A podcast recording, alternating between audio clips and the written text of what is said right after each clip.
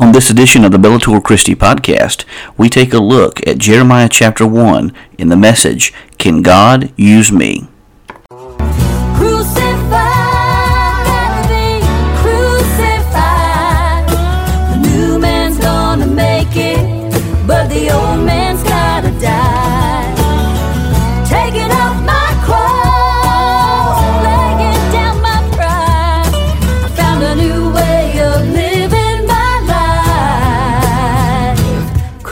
You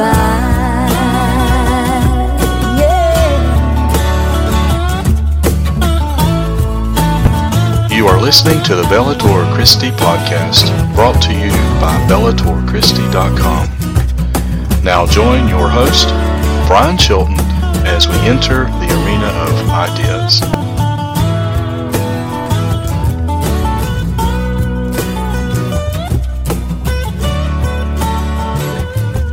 A look at who God is, to taking a look at the grandeur of God and some of His attributes. So that'll be coming in January, and we're going to have a few messages on evangelism coming up later on this year. But today is a special day because we're celebrating the ordination of two men and to the ministry of a deacon. And so we're going to be talking about that as we move along today, and we'll be ordaining them at the conclusion of our service.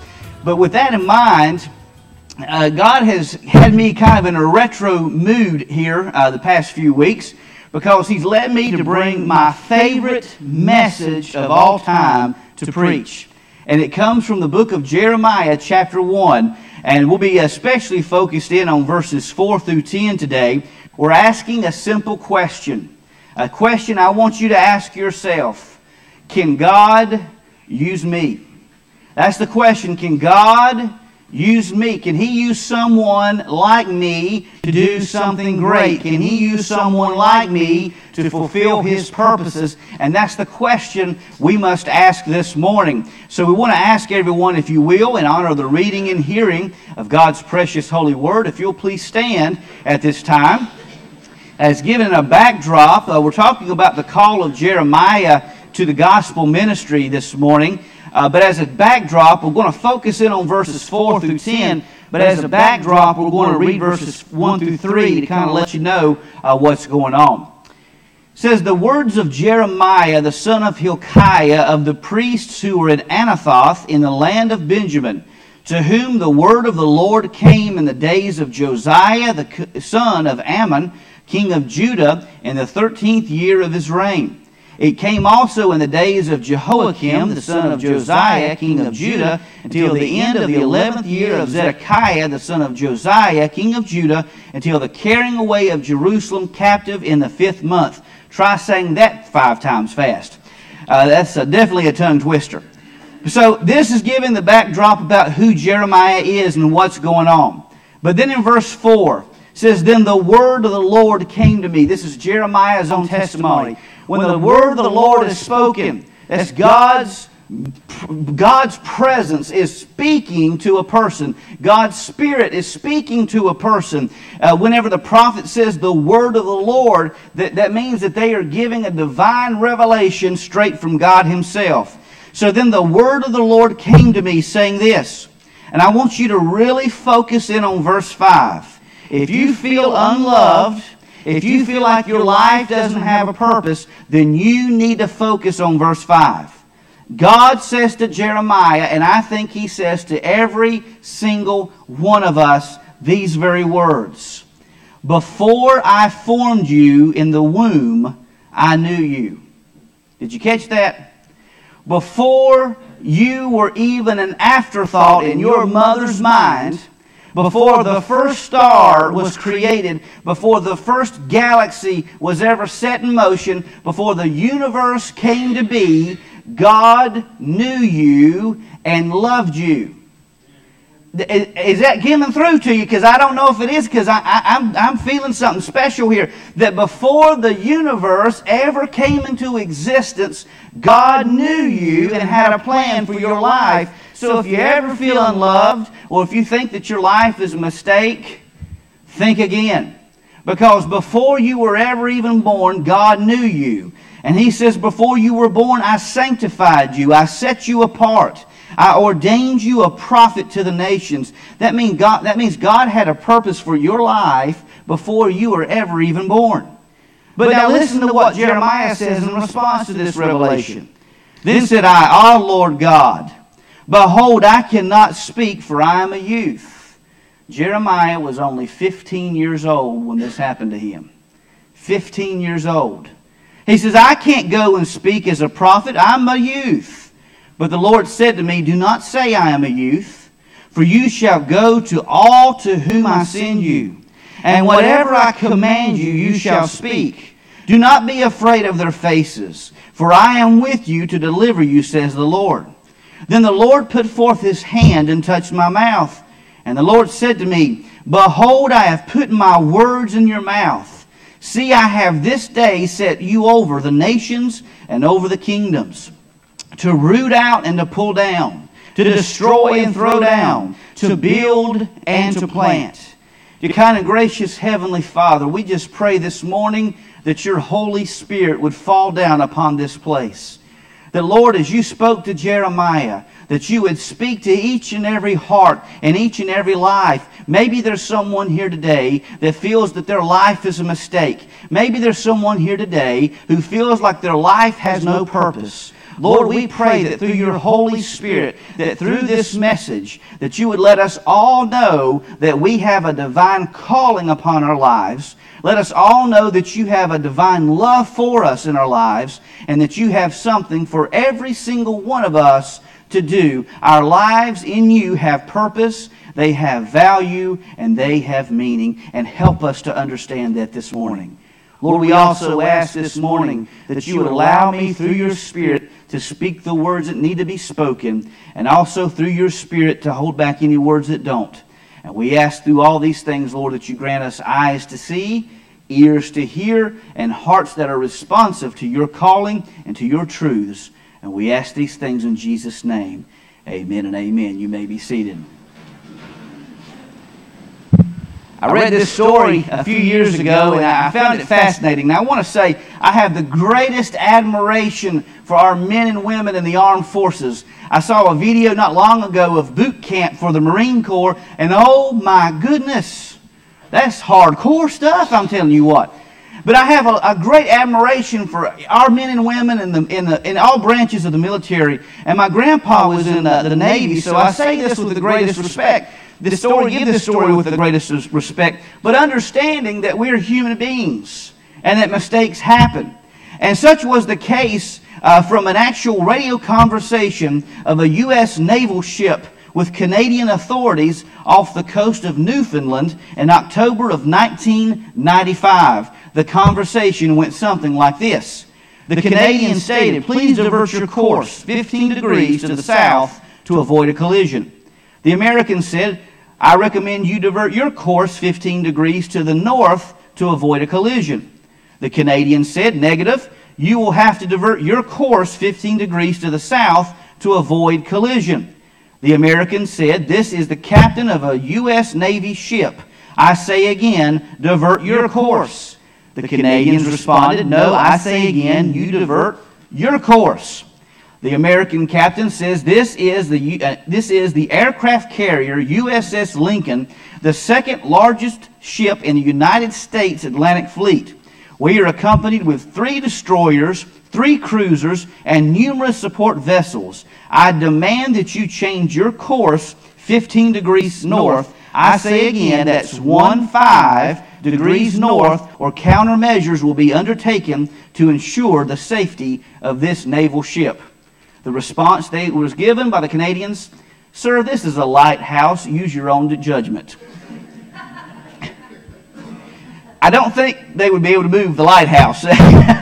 But many times, as humorous as that is, if we think about this, many times our conversations go the same way. God has a calling on our lives. He calls us to do something great, and we bask in the glory and grandeur of who God is. But when He calls us to do something for Him, what do we say? "Oh, Lord God, I can't for this reason or for that reason." Do we not do the same thing to God? I believe we do.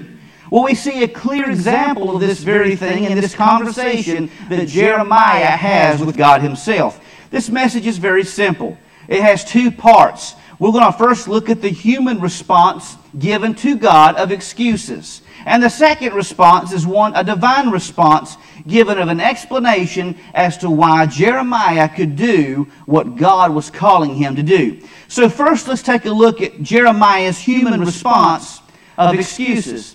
Now, I love gospel music of all kinds. I love contemporary, and I love Southern gospel music as well. How many of you have ever heard of the Kingsmen Quartet? Anyone ever heard the Kingsmen Quartet?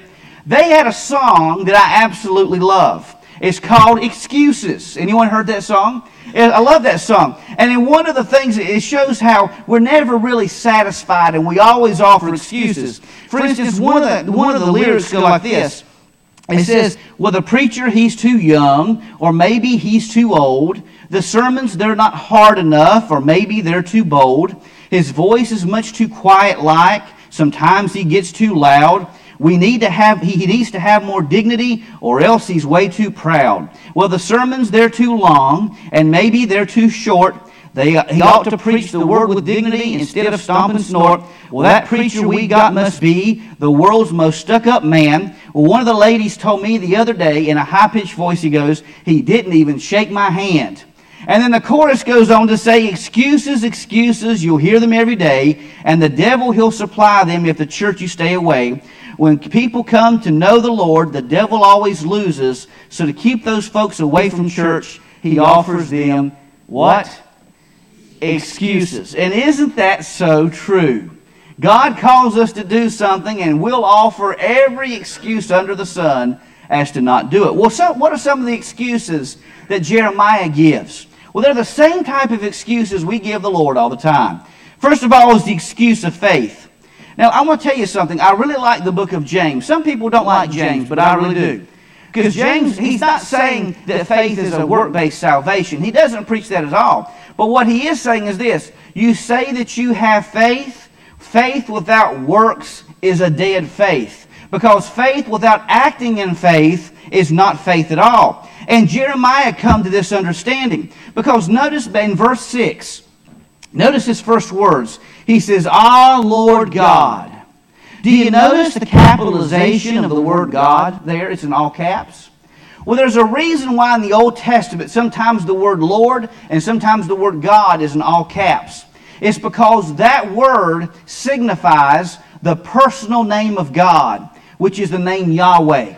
All of the names of God demonstrate one or more of His divine attributes, the divine attributes of God. And the name Yahweh means, I am who I am, or I will be whom I will be. What it denotes is that God relies on absolutely nothing.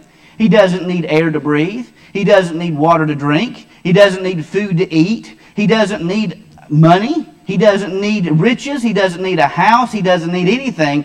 God depends on absolutely nothing, yet everything depends on God. Without God, the universe would not exist. In fact, if it were not for God holding His hand on the universe, everything would fly apart at the seams. I mean, there's such an order to the universe that should not be. It's only because God has His hand on creation. So the personal name of God, Yahweh, the sovereign God of creation, the one upon whom everything depends upon, Jeremiah understood this because he called upon the personal name of God, but he also joins that together with the word Lord, which means Adonai, which means master, sovereign ruler. So what he's saying is all sovereign God who can do all things and bring all things to pass, the God of all creation, my Lord and my master, I can't. Did you catch that? He just gave a statement of faith saying that God can do all things, that God has the power to bring things about, but then he goes on to say, you're calling me to do this, but I can't. Well, you know what? We can't, but God can. God has the power to do things that we don't have the power to do. It kind of reminds me of that M&M commercial. You remember that M&M commercial a few years back with a little red M&M?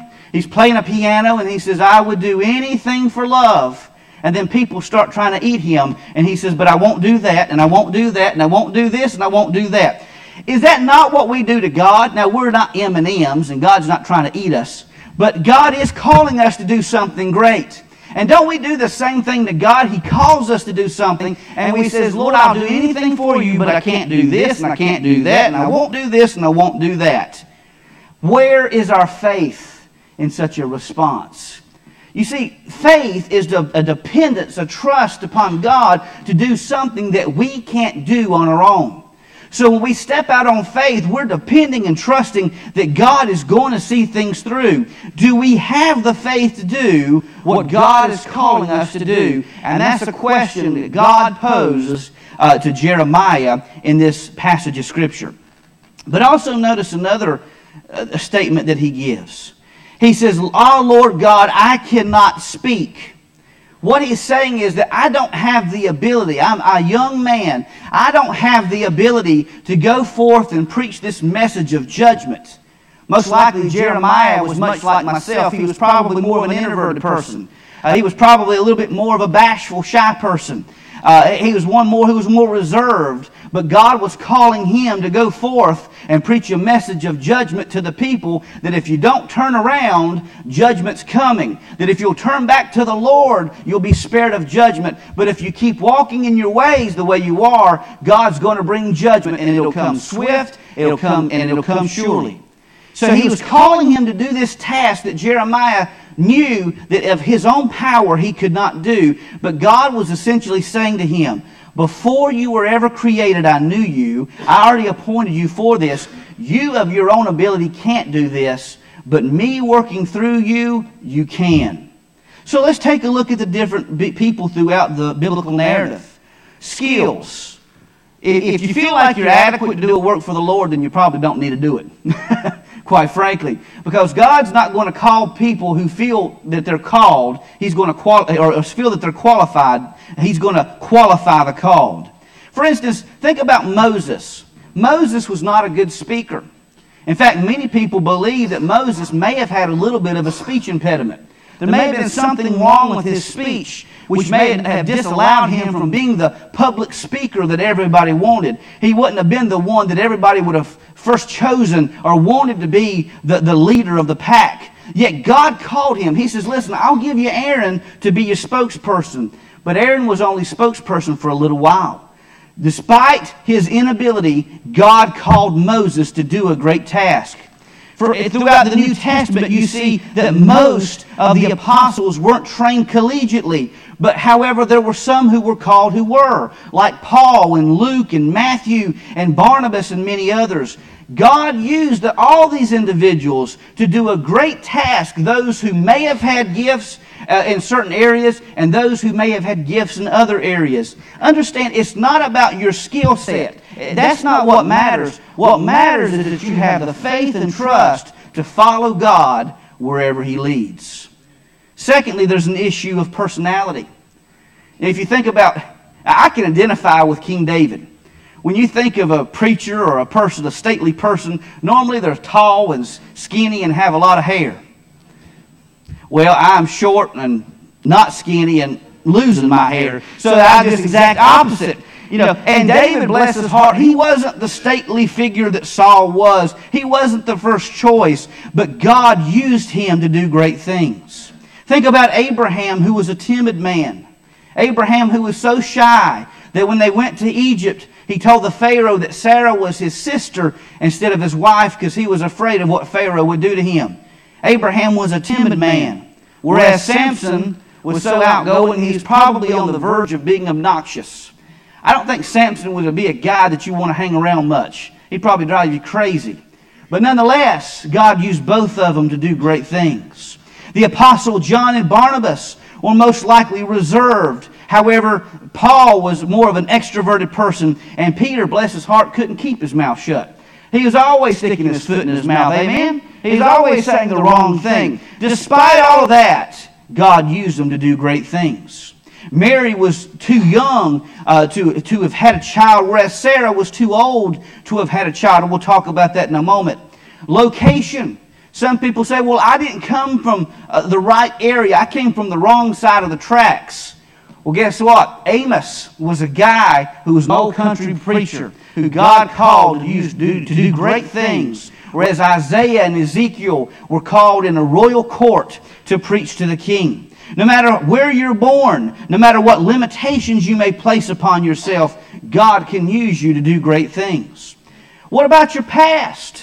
What about your past? You may have done some things in the past, you say, that disqualify me from being used of God. Well, Noah was a drunk, and John the Baptist was a teetotaler. And God used both of them. Amen? God used both of them. If you think about this, quite frankly, Matthew was a tax collector, and Simon was a zealot, and zealots wanted to kill anybody associated with the Roman government. So how did Jesus pull that off? You have a zealot and a tax collector in the same group, and they were able to get along together. It doesn't matter where you come from. It doesn't matter what you've done. It doesn't matter where you've been. God can use you if you're simply willing to take a step out on faith. Third, there's the issue of experience. He says, "O Lord God, behold, I cannot speak, for I am a youth." Jeremiah was 15 years old when he received the call of God. Can God use Jeremiah? Absolutely, He could. Now, I know our kids, this isn't going to work quite the way it did in the 8:30 service because our kids are back there. They're in children's church. Let me ask you this question. Can God use kids? Amen. Amen. Well, what does the Bible say? Well, there was a little boy who brought fish and bread to Jesus. And from that gift of offering, that gift of sacrifice given by the boy, this is the only lunch he had to eat. He gave it to Jesus. And what did Jesus do? He split it and broke it up and fed 5,000 people, more likely 20,000 people by the time you count women and children, all because of what a little boy brought to Jesus. What about our teenagers? Do we have teenagers in here? Do we have any teenagers? If you will, raise your hand. Oh, come on, raise them up high, raise them up high. Brian Manuel, he says he's a teenager back there. I don't know if Tammy's going to agree with that. All right, come on, keep your hands raised, our teenagers. Come on, raise them up so I can see it. Everybody can see it. All the way up, all the way up. Can God use our teenagers? Amen. The Bible says this. We understand by looking at the Bible and doing background information, we find that Jeremiah was 15 years of age. Mary, the mother of Jesus, was most likely 14 when she had Jesus. 14. Can you imagine that? John, if you do the chronology back from, if he was pastor in Ephesus all the way back, John the Apostle was most likely 17 to 20 whenever he was called by Jesus to be one of the apostles. Did God use John? Absolutely He did. He wrote an amazing gospel in 3 letters that bear his name, and also, in my opinion, wrote the book of Revelation. So can God use teenagers? Absolutely. What about young adults? Now, I've got to be careful here. 20s and 30s, we'll call them young adults. How many young adults do we have? If you're 20 or 30 years old, raise your hand. Oh, come on, raise them up, raise them up. A lot of people are doing this number. Raise them up. Okay, here we go. Can God use our young adults? What was that? Amen, He can. David was in his late teens to early 20s. Ruth was in her 20s. There's a plethora of other people who were in their 20s who were called by God to do something great. All right, now I'm feeling a little old now. What about the middle agers? We're going to say 40s and 50s and early 60s. I'm getting myself in trouble here. I just do that. 40s and 50s and early 60s. If you're before the age of retirement, what do they call it, 64, 65, something like that. All right, so if you're 40s to the age of retirement, raise your hand. All right, raise them all the way up. All right.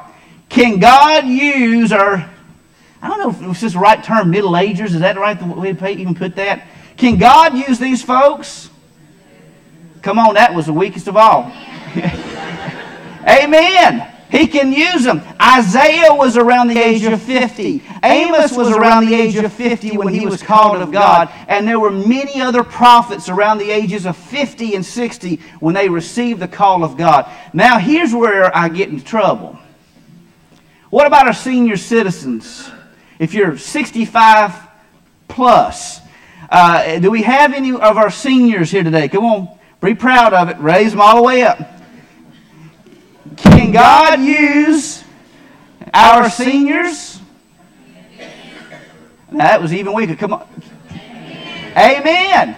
Well, let's just take a look at the Bible. You know how old Moses was when he was called by God? 80 years old. Moses was 80 years old when he was called by God to lead the people out of bondage. You know how old Sarah was? Anybody around the age of 90? Okay, well, I'll just say this. Sarah was 90 years old when she had her son. Anybody around the age of 90 thinks God's going to do that? That she had her son at the age of 90. Abraham was 100 years old. They had no retirement. Amen? They had no retirement whatsoever. Can God use our seniors? Absolutely He can. And in fact, He has done so many times over. You see, what I'm trying to bring out is I want you to know that the people who have influenced me most in life have been our seniors, have been seniors. Like Gilmer Denny, he was a man who took me under his wing, and I appreciate Gilmer Denny. What a wonderful man of God he was and still is, because he's in heaven with the Lord. I think of Clay Brown and my grandpa Odell Sisk and my grandpa Roy Chilton and many others who wrapped me in their arms and built me up to the person I am today. Understand, beloved, we have a problem in our modern churches where we try to establish a church for the seniors and a church for the youth. But there's not a church for the seniors and a church for the youth. There's one church together, and every single one of you, no matter how old or how young you are, you have a calling upon your life. And don't tell God that you're too old or too young to be used by Him, because He might just show you differently. Amen? He showed Jeremiah, He showed Moses, and many others.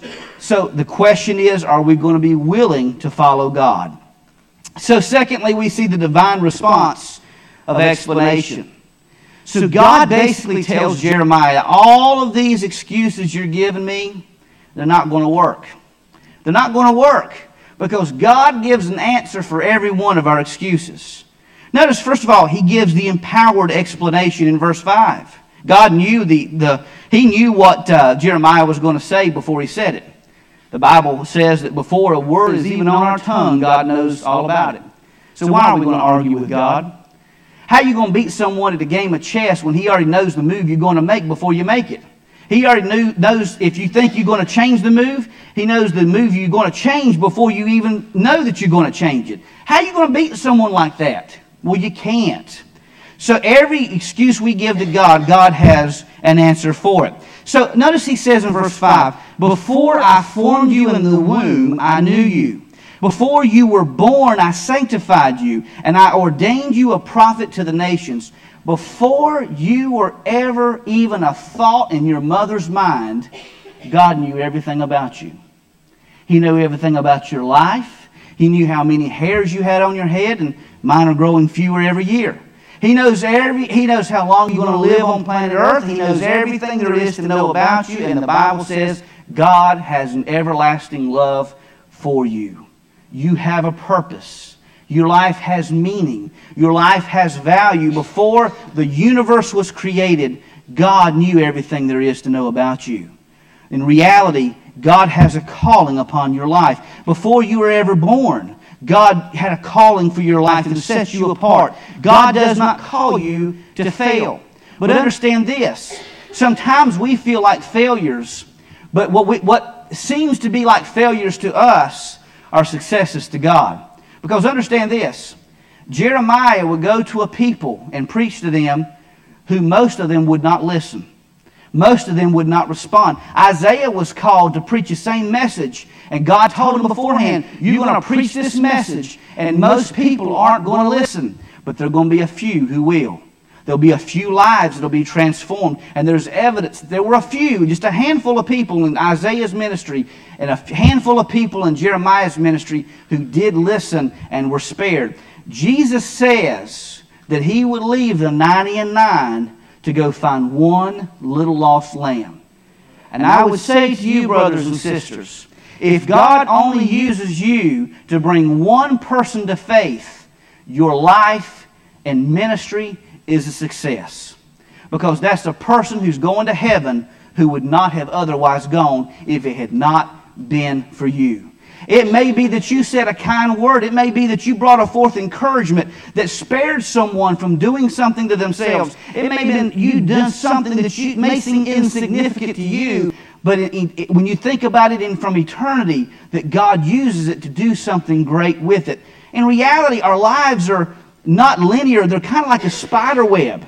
Your life impacts numerous people around you for good or for bad. And if you allow God to direct your steps and to direct your paths, you can bless more people than you ever realize. I dare say that when you get to heaven, there are going to be many people standing before you thanking you for something you did that you didn't even realize you did that eventually led them to faith.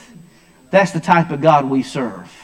That's the type of power He has. So even though you may feel that your life is a failure, understand what others may use for bad, God will use for good. And that's something we've got to remember. He's going to empower us and use us to do something great.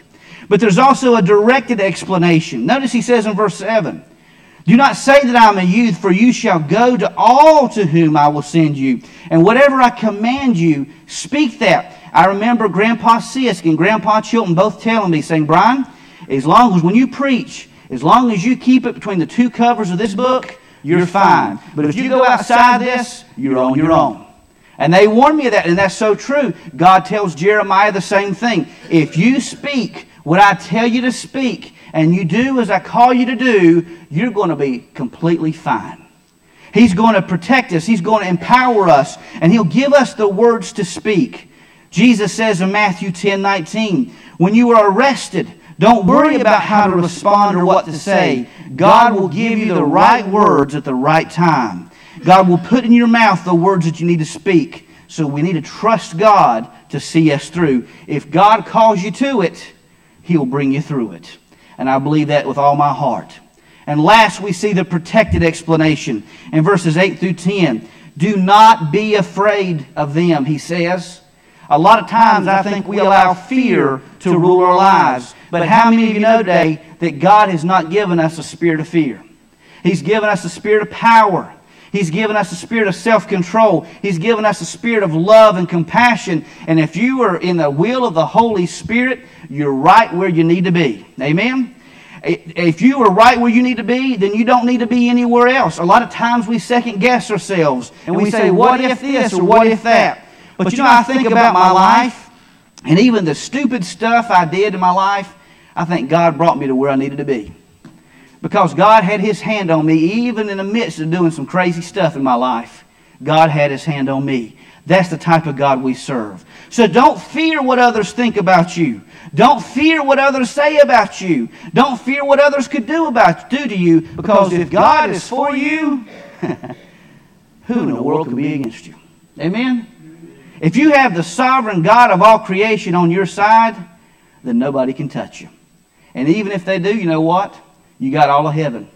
You got heaven. You're rewarded with heaven. And God is the avenger who will bring all things to fruition in the end. Let me close with this. Here recently, we've gotten into a regular practice of going to the beach and renting out a rental house. And now that we're in the process of building a house, that may be a few years down the road before we even worry about that anymore. But anyhow, having said that, a lot of times we'll go to the beach and we'll rent out a house, and we'll notice that sometimes we go to this rental house and it smells musty where somebody hasn't stayed in it for a while. In fact, this last house we stayed at the beach is a wonderful house, but somebody had been cooking fish in there. And it smelled like musty fish. It had a musty fish smell to it. So we turned on the air conditioners and finally opened the window, I think, and finally that smell got out of there, and after that it wasn't any problem. But have you ever noticed if someone's in a house, it seems like that house has life to it? But if there isn't, it seems like there's no life to it whatsoever. It seems like things go downhill over time. But that's the same way with our lives. If God is in control and God is in the driver's seat, then we're going to be right where we need to be. He gives us life. He gives us focus. He gives us direction. And He shows us the way in which we should go. You've probably seen the bumper sticker that says, "God is my co-pilot." But I don't want God as my co-pilot. I want Him in the pilot's seat. Because if God is in the pilot's seat, He'll guide us through any storm that we may face. So with every head bowed and every eye closed, let me ask you this morning. Is God calling you to do something that you haven't responded to do just yet?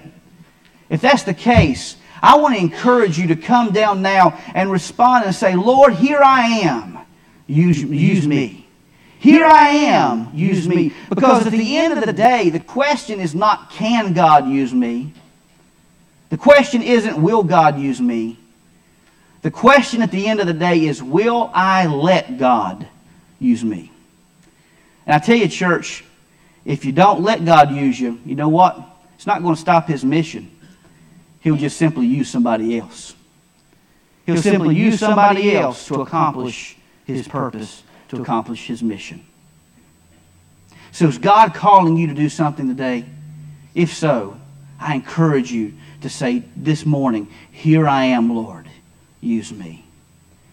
The kind of gracious Heavenly Father, we thank you for the wonderful truths found in your Scripture, that before we were ever born, you had a purpose for our lives, that you loved us before creation was ever even made, and you had a calling upon each and every one of us.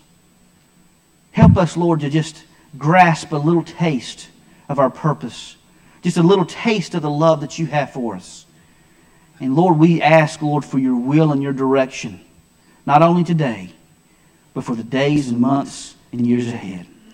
For the two who are coming to be deacons, to be ordained as deacons, we pray that your anointing would fall upon them, that you would guide them and direct them, Lord, and direct their paths as they stepped out on faith to agree to do what can often be a very difficult task. We pray, Lord, that you would anoint them, that you would empower them, Lord.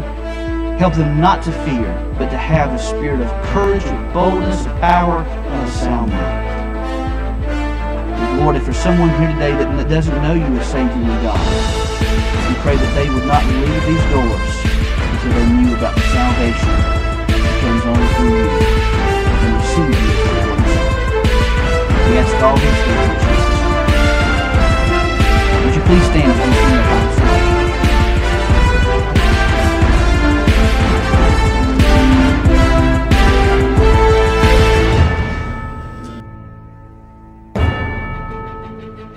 Been listening to the Bellator Christi podcast, brought to you by bellatorchristi.com. The opinions of our guests represent their own and may not reflect those of Bellator Christi Ministries or its affiliates. The Bellator Christi podcast and bellatorchristi.com are protected under Creative Commons copyright, all rights reserved. The opening theme is the song Crucified, written by John and Michaela Limonis, performed by Crosby Lane and produced by Mansion Entertainment. Be sure to visit our YouTube page at www.youtube.com/Bellator Christi. Also, please consider leaving a positive review on the apps where this podcast is found. We thank you for joining us today and hope to see you back the next time that we step into the arena of ideas.